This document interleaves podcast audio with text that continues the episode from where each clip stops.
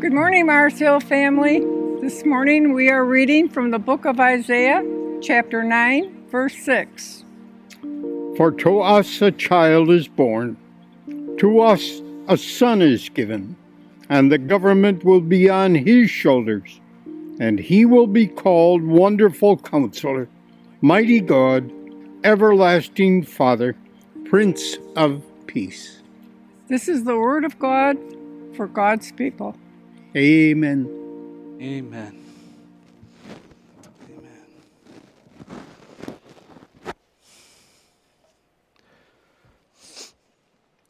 You want to know why I keep working at this church? It's because of people. I think of those who are serving us this morning, the Smiths, and the number of folks I've been trading texts and phone calls with over the past handful of days who are just trying to stumble along through life. I'm uh, so grateful to be part of this place. My name is Troy, one of the pastors here. Grateful uh, to be able to share a little bit this morning. I too want to say I hope you had a good Thanksgiving and a happy Christian New Year today as we start the season of Advent. Um, on Thursday, we celebrated Thanksgiving with my mother in law. She moved in with us during this new round of COVID restrictions. And uh, we were near the end of the meal when she remembered that there were rolls warming up in the oven. And then, as she was placing one of them on our plates, she started telling uh, my wife and I that these rolls were not going to be very good. Um, and then Liz and Jane and I started to have uh, the briefest of conversations about the function of the roll in the Thanksgiving meal. Basically, the role of the roll. I need the drums right now so bad for that rim shot. Um, and our shared opinion is something like this We're less concerned about the roll and much more concerned about the gravy. In fact, good or bad, the roll is simply a delivery system for that gravy. Can I get a witness? He says to five people who are live here with us. I think that uh, for some people, they would extend. We can probably take a picture of the gravy down, probably, right? I don't want to tempt anybody. I think for many people, this perspective about gravy and rolls might be extended uh, to the season of Advent. Because many of us are less concerned about this season and more about Christmas. In fact, we might understand and perceive that Advent is simply a delivery system for Christmas. And I want to begin today by stressing that Advent is not merely a four week runway for Christmas, but that Advent has liturgical and formational significance and value all on its own, separate from Christmas altogether. One of the key things that Advent forms in us, and frankly, one of the things that Advent requires of us, is the ability to see and understand our Christian faith from multiple perspectives past, present, and future. Now, the past makes a lot of sense for us, particularly in this season, because we remember that Jesus, the Word made flesh, was born in Bethlehem some 2,000 years ago. We retell this story in our sermons and in our songs every year. And we have a pretty decent grasp about the present. Understanding, even if it's mysterious, that Jesus is somehow present with us in the Word, in the sacraments, whenever two or three are gathered together in His name. But where most modern Christians place less emphasis is on this future orientation, this future perspective, this eventual, fully realized rule and reign of Jesus the King upon his second coming. And that future orientation, that is the predominant spirit and emphasis of Advent. This is a season of longing and waiting for the promised return of Jesus, for the fully realized reality of the uh, recreated, restored creation. Now, Advent in this season, we, we have to face what Fleming Rutledge helpfully calls the time between. In her really good book on Advent, she writes this The people of God live in the time between the first coming of Christ, incognito in the stable of Bethlehem, and his second coming in glory to judge the living and the dead, affirming that line from the Apostles' Creed. And then she continues the disappointment, brokenness, suffering, and pain that characterizes life in the present world that is held in dynamic tension with the promise of future glory that is yet to come. And in that Advent tension, the church lives its life. That Advent tension. You potentially know what I'm talking about. Particularly, I would say, when we sing some songs during this season. O come, O come, Emmanuel, and ransom captive Israel. Come, thou long expected Jesus, born to set your people free. Here's a verse we often skip in our little town of Bethlehem. It ends this way O come to us, abide with us, our Lord Emmanuel. Around here, there's a, a more modern song written by my friend Ryan Flanagan that we sing, and it says, Hallelujah, Christ is coming. Lord, we wait for you. Are these songs, are they pointing backward? Or are they pointing forward? Or are they talking about right now? Are these about what happened? Are they about what is happening? Or are they about what will happen one day? And this is the Advent tension because it's all of them. And that's really tough to navigate. It's tough to understand how all of these can be true at the same time. I say all of this because our Advent series, this For Unto Us series, is going to require that we face this Advent tension. We're going to be focusing on this one passage for the next four Sundays and on Christmas Eve. And as we encounter this text, we are in this time between and we understand that it's both pointing backward and it's pointing forward at the exact same time. So we'll be rooted in Isaiah for this Advent season. And the author is writing about 800 years before Jesus is born. And the promise given in these verses, it comes to Israel when they're in a really bad way there's an, a foreign invasion happening. And this passage is speaking directly to the people's longing and to looking forward. And that's the invitation of Advent to join that longing for a fully realized future. Because we live in an already not yet reality. We understand that all of human history has been transformed by the birth of Jesus, and yet things are not how they should be. Things are not how we want them to be. And so, as we look at these verses in Isaiah, each Sunday, we're going to focus on one of the names, one of the titles that we find in verse 6. And we're going to begin today with the first of those titles Wonderful Counselor. Now, I think you're going to want a Bible. At the very least, you're going to want something to write down um, some of these verses because I'm going to highlight tons of Bible passages today. I'm, and I'm, I'm really excited to, in many ways, let the Bible speak for itself as we look at this title, Wonderful Counselor. When we read these verses, we understand that they are interpreted as being fulfilled in the person of Jesus. And so, to better understand Wonderful Counselor, this first title, I'm going to kind of put things in three buckets who, how, and what. So, let's begin with this first bucket who. Now, there is some debate about this first title. And particularly, the, the debate is about the placement of commas, everyone's favorite debate topic. Some language experts, they believe that there aren't four names in verse 6, but there are five. And that there should be a comma between wonderful and counselor, claiming that these are two different titles. I think it's really compelling. I, um, I, I'm not smart enough to debate whether it's right or wrong. But today I'm going to go ahead and combine these two words together into a single title. Just for transparency's sake, I'm going to do that. I don't think we lose too much in meaning, I don't think we lose too much in impact. So we're going to talk about Wonderful Counselor. It's the only time in the Bible that this title is used. And the word wonderful, in Hebrew, it looks like this.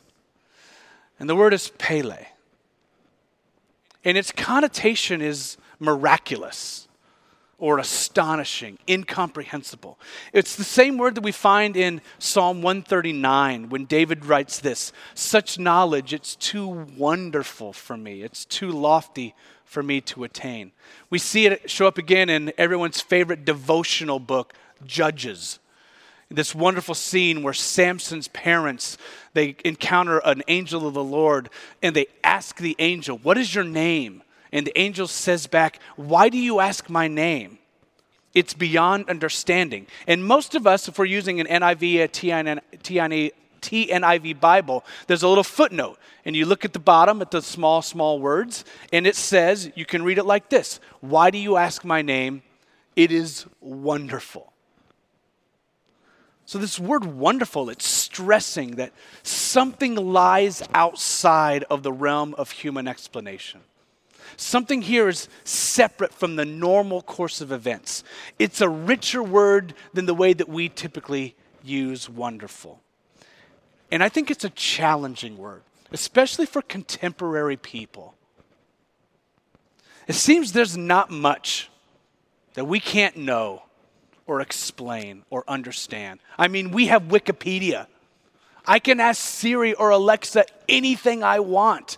How is it possible that anything is beyond being known or understood? And when you talk about miraculous, it's even harder to understand. It's harder to swallow. I think for most of us, our best association for a miracle is an unlikely come from behind Olympic hockey game. So, this first word, it forces us to sit up and to take stock. Do you realize that we're dealing with someone beyond our imagining? Someone who operates outside of the normal realms of our understanding, who operates outside of the normal course of events. So, when we talk about who is this wonderful counselor, what we're stressing here is that he is unique. And it emphasizes one of the foundational beliefs of our Christian faith that Jesus is fully human, yes, but unlike any other human in every other way, because he is also fully God, unique. Just two chapters later, Isaiah, foretelling Jesus again, says these words that the Spirit of the Lord will rest on him, the Spirit of wisdom and of understanding. Notice that word rest. This counselor will not simply have a good insight every so often. Rather, he will be covered in this spirit of wisdom and understanding. The Spirit will descend and remain there. This should remind us of Jesus' baptism when the dove descends and rests on him. In the book of Proverbs, the teacher, also interpreted, understood as being embodied by Jesus. The teacher says this counsel and sound judgment are mine. I have power, I have insight. There's an ownership communicated here. Not simply having a good idea now and then, but possessing all of it.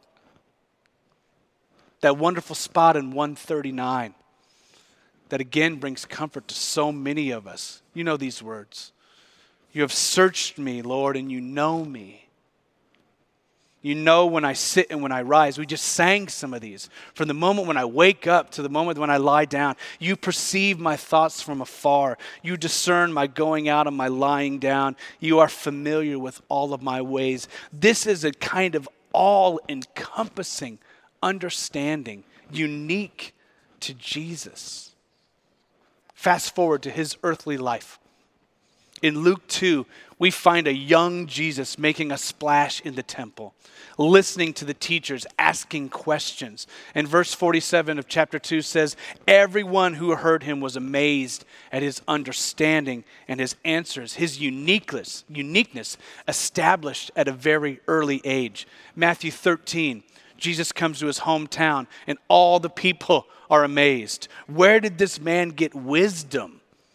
And they ask, Isn't isn't he the carpenter's son? They're confused because he seems normal in every way. He couldn't possibly be unique or special, and yet they couldn't deny his wisdom. They couldn't deny the miracles. John writes these really insightful words at the end of chapter 2 of his gospel. He said that Jesus knew all people, he knew what was in them. Seems to echo those words written so long ago by David in Psalm 139. And then finally in Colossians, talking about Jesus, who is the mystery of God, Paul says this about Christ In him all is hidden all the treasures of wisdom and knowledge. Paul loves the word all in the book of Colossians, communicating totality and completeness. And here, including all of wisdom and all of knowledge hidden in the person of Jesus. So, according to the Bible, this counselor is unlike any other that we could imagine, deserves to be called wonderful, miraculous, beyond our comprehension. Let's turn to how. The Bible describes this counselor as one who gives generously. This is not some stingy counselor who is protective of information, who's, who's tough to track down, not someone who requires a monthly subscription or a Patreon kind of status in order to get exclusive and valuable stuff.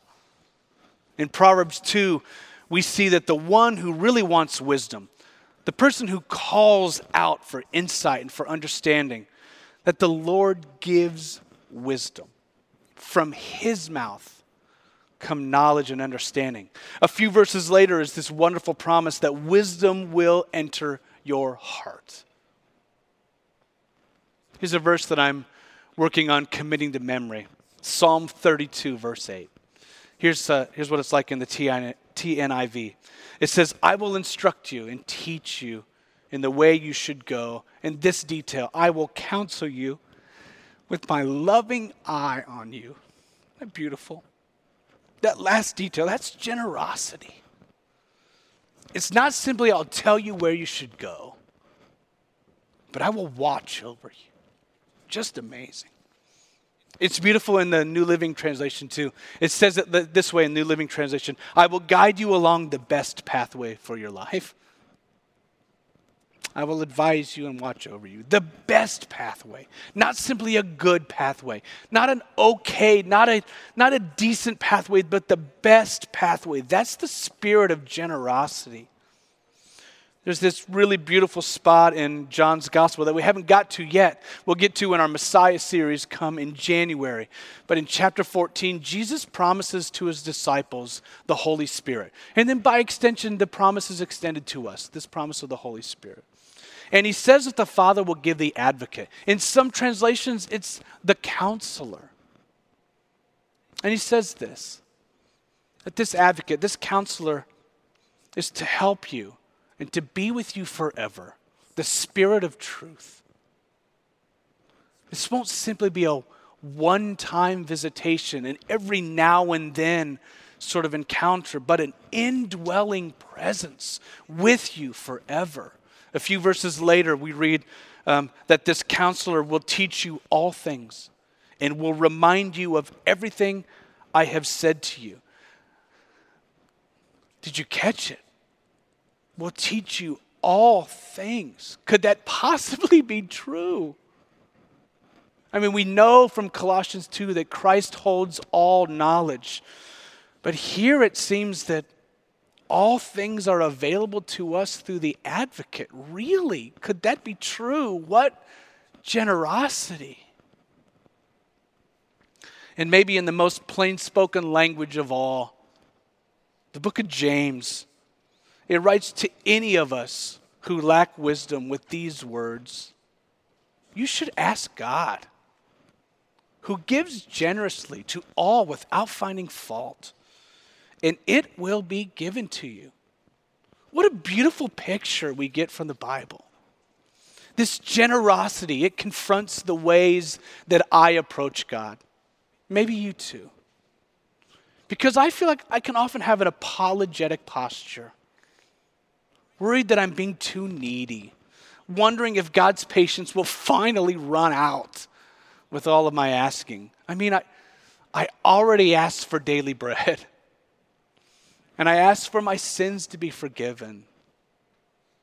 Can I really ask now for strength, and then in a little while for self control? And then a little while after that for wisdom, and on and on and on. Friends, be encouraged. The Bible gives us such good news. Evidently, we can ask and ask and ask because this wonderful counselor is generous. And finally, let's turn to what? What comes from this wonderful counselor.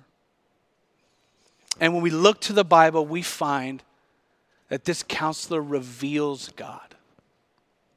Jesus very specifically redirects all of our attentions and all of our affections to God, not simply to good ideas, not simply to helpful insights. Jesus doesn't function as some kind of heavenly self help section.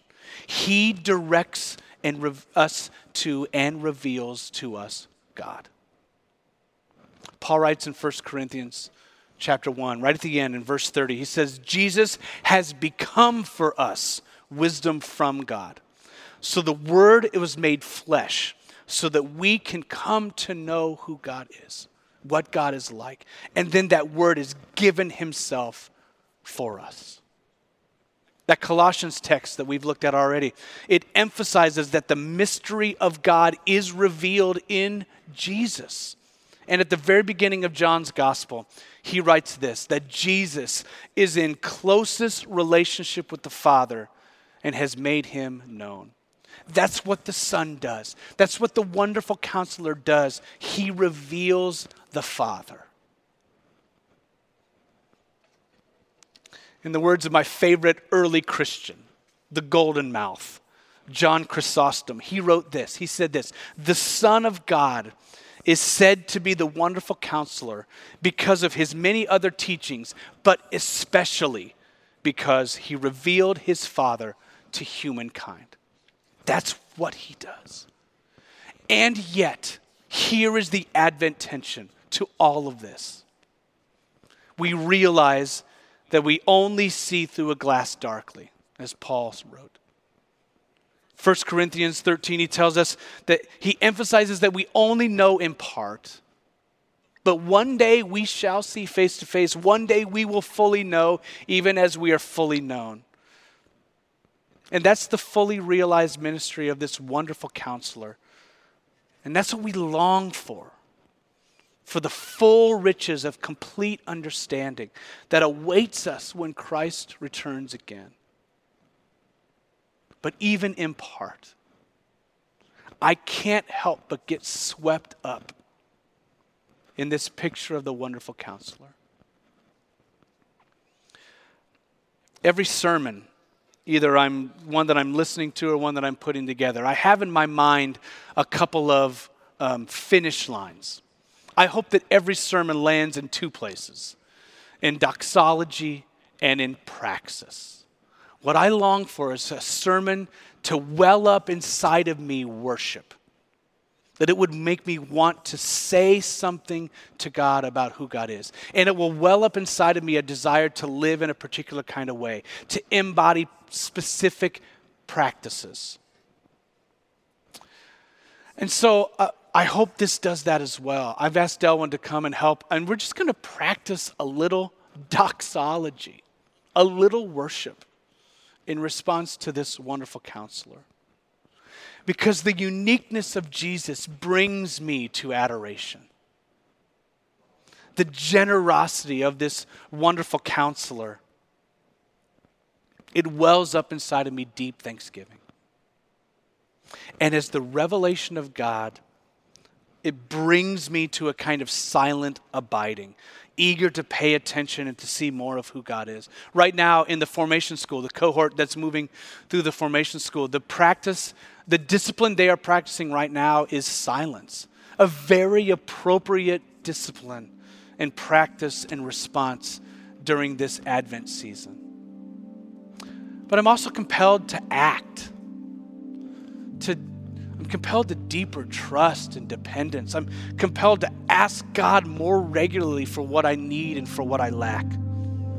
And also to be drawn more into this great story, to read the Bible more often and to look for God to be revealed, to listen for the voice of the advocate in these sacred words. But for now, let's, let's practice just a little doxology. I'm just going to lead us to pray simple little prayers, give a little space for you, and then we'll just sing a bit of a refrain. And so, taking our cues from the writer of the book of Hebrews, let us approach God's throne of grace with confidence so that we may receive mercy and find grace to help us in our time of need. And let's pray together.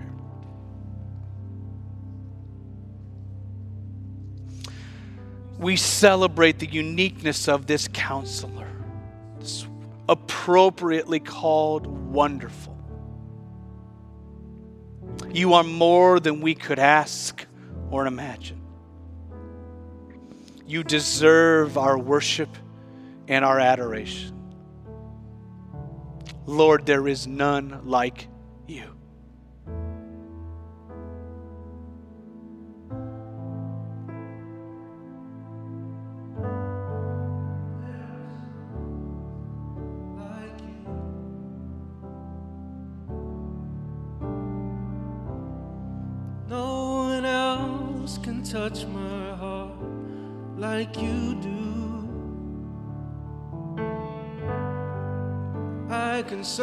Search for all eternity long and find there is none like you.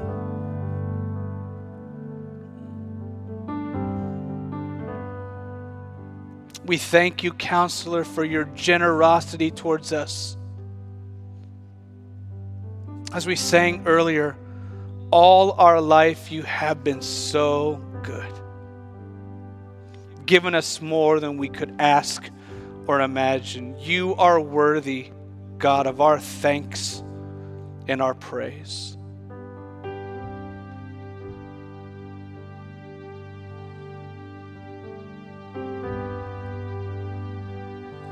Cause you are good,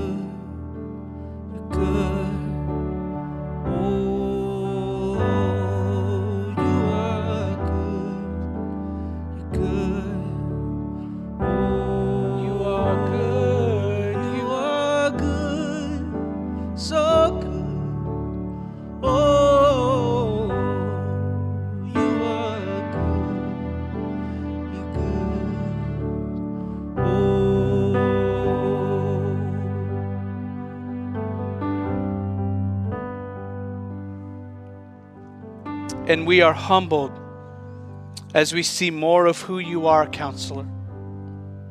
Thank you, Spirit, for giving us eyes to see. Thank you, Jesus, for displaying the heart of the Father. Fill us even more with wonder, with awe, and with thanksgiving.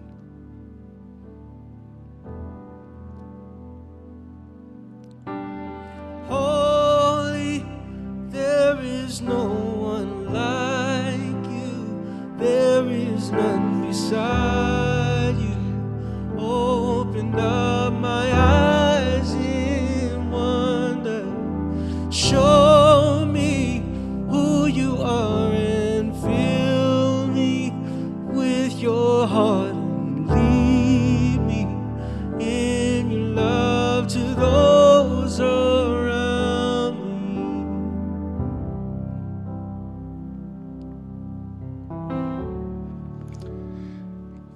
doxology?